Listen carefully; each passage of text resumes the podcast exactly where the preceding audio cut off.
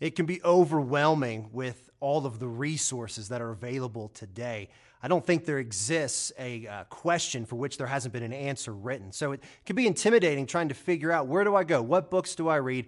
Who do I listen to? Uh, it's kind of an embarrassment of riches we have with knowledge today. Well, one of the things that I do that helps me is I want to read what the people I respect are reading. And so, whether it is uh, J. Warner Wallace or a Sean McDowell or a Scott Klusendorf or, or somebody else in your, your profession or, or where you think you're heading in life, find out what they're reading. Many of them share it, but so many of these public figures are actually approachable, especially the Christian apologists today. They want to see you succeed. So just ask them a question Hey, where do I go to begin? What book should I read? If I were to read one book on the transgender issue or same sex marriage, what should I read? Or I want to be a more effective pro life apologist. What book should I read? Just ask Scott Klusendorf. He's going to be very happy that I'm going to give you his email here in just a bit. But the, the thing with learning is you need to do it in community. So find people you trust and respect and find out what they're reading. It could be a pastor, a parent, a teacher, or just a friend.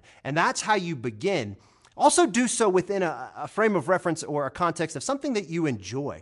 Because reading is, for many people, it's something that we haven't done in a while. So start in an area with something that you enjoy and even do it with a friend, and then you can motivate each other to see it through. The key is just to start, though. Don't let all of the resources overwhelm you. Just start by starting, and you will find your way therein.